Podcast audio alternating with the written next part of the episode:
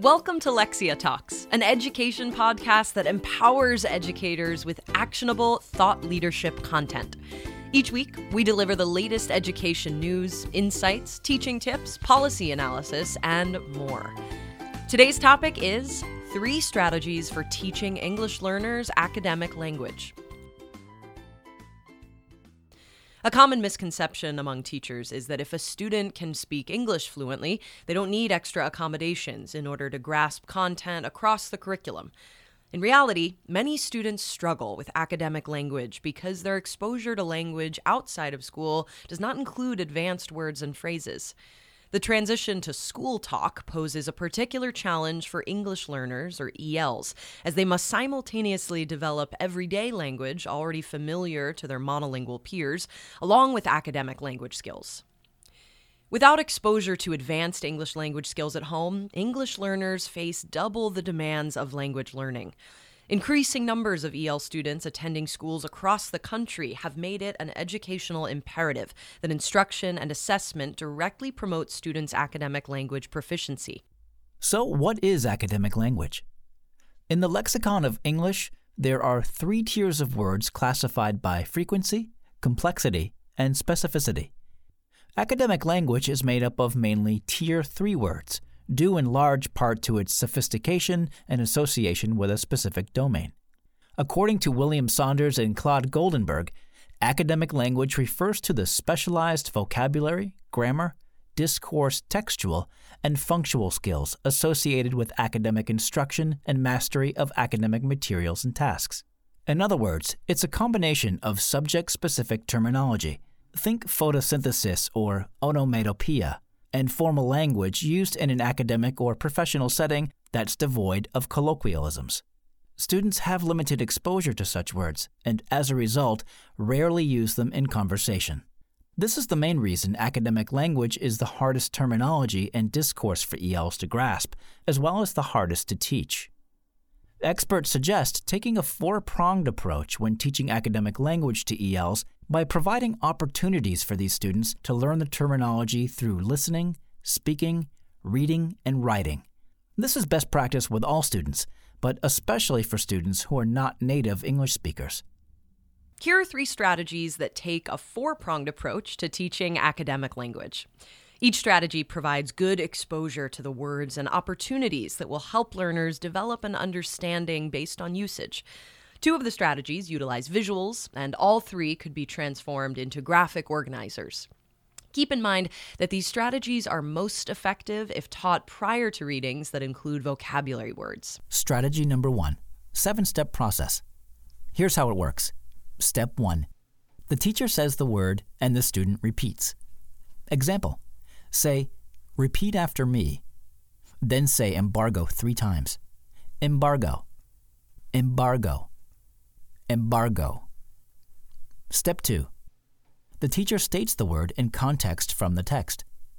Example The United States imposed an embargo on Cuba on October 19, 1960.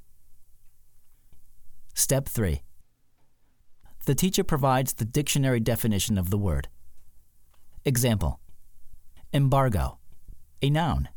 An embargo is an official ban on trade or other commercial activity with a particular country.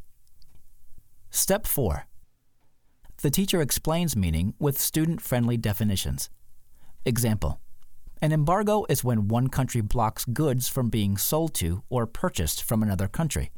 Countries may do this to pressure other countries to make political decisions. Step 5. The teacher highlights features of the word, cognate, tense, prefixes, etc. Example M is a prefix that means in, derived from the Spanish word embargar, meaning to bar. Step 6. The teacher engages students in activities to develop word concept knowledge. Example Work with a partner and come up with a list of goods or services on which a country may impose an embargo. And step 7. The teacher assigns peer reading with oral and written summarization activities and explains how new words will be used. And there you have it, the seven step process. Next, let's talk about strategy number two the lexical array. Here's how it works in three parts.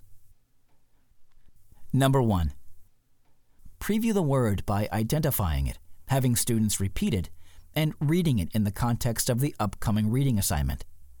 Example Say, the word we are going to preview is weep. Please repeat the word, then read the passage. Weeping is not the same thing as crying. It takes your whole body to weep, and when it's over, you feel like you don't have any bones left to hold you up. Next, the teacher provides three or four words similar to the target word and asks student groups to stretch them out according to least intense to most intense. Relationships tend to go weak to strong, mild to intense, slow to fast. Example The teacher provides sob, wail, and cry in addition to the target word weep. In a graphic organizer, the goal is for students to put the words in order of intensity cry, sob, weep, wail. Next, student groups will be asked to explain the order of their words and why they made the decisions they made. Example Sob indicates more emotion than cry, but weep is a more outward expression of that emotion. Wail is the most intense of the words because it suggests the person is inconsolable and cannot help but express his pain loudly. And finally, we have strategy number three. This is called a concept definition map. Here's how it works 1. The teacher states the word and asks students to repeat it. 2. The teacher asks students to fill in the graphic organizer in small groups. In the boxes provided, students will answer in reference to the word. What is it? What is it like? What are some examples? For example, if the word is revolution, the answers would be as follows What is it? The overthrow of government or system. What is it like? Can be violent, often political, may result in changes to government. What are some examples? The American Revolution. So, what did we learn today? Many students struggle with academic language because their exposure to language outside of school does not include advanced words and phrases. The transition to school talk poses a particular challenge for English learners, or ELS, as they must simultaneously develop everyday language already familiar to their monolingual peers, along with academic language skills. Without exposure to advanced English language skills at home, English learners face double the demands of language learning. Luckily, there are strategies like the ones we talk about that can help educators boost academic language skills so their English learners can become successful readers and confident learners across the curriculum. Thanks for joining us this week on Lexia Talks. Make sure to visit our website, lexialearning.com slash podcasts, where you can access all of our podcast content. And subscribe to us on iTunes, Stitcher, Spotify, or wherever you get your podcasts so you'll never miss an episode. While you're at it, if you liked what you heard, we'd appreciate a rating on iTunes, or if you'd simply tell a friend about the podcast, that would help us out too. Until next time.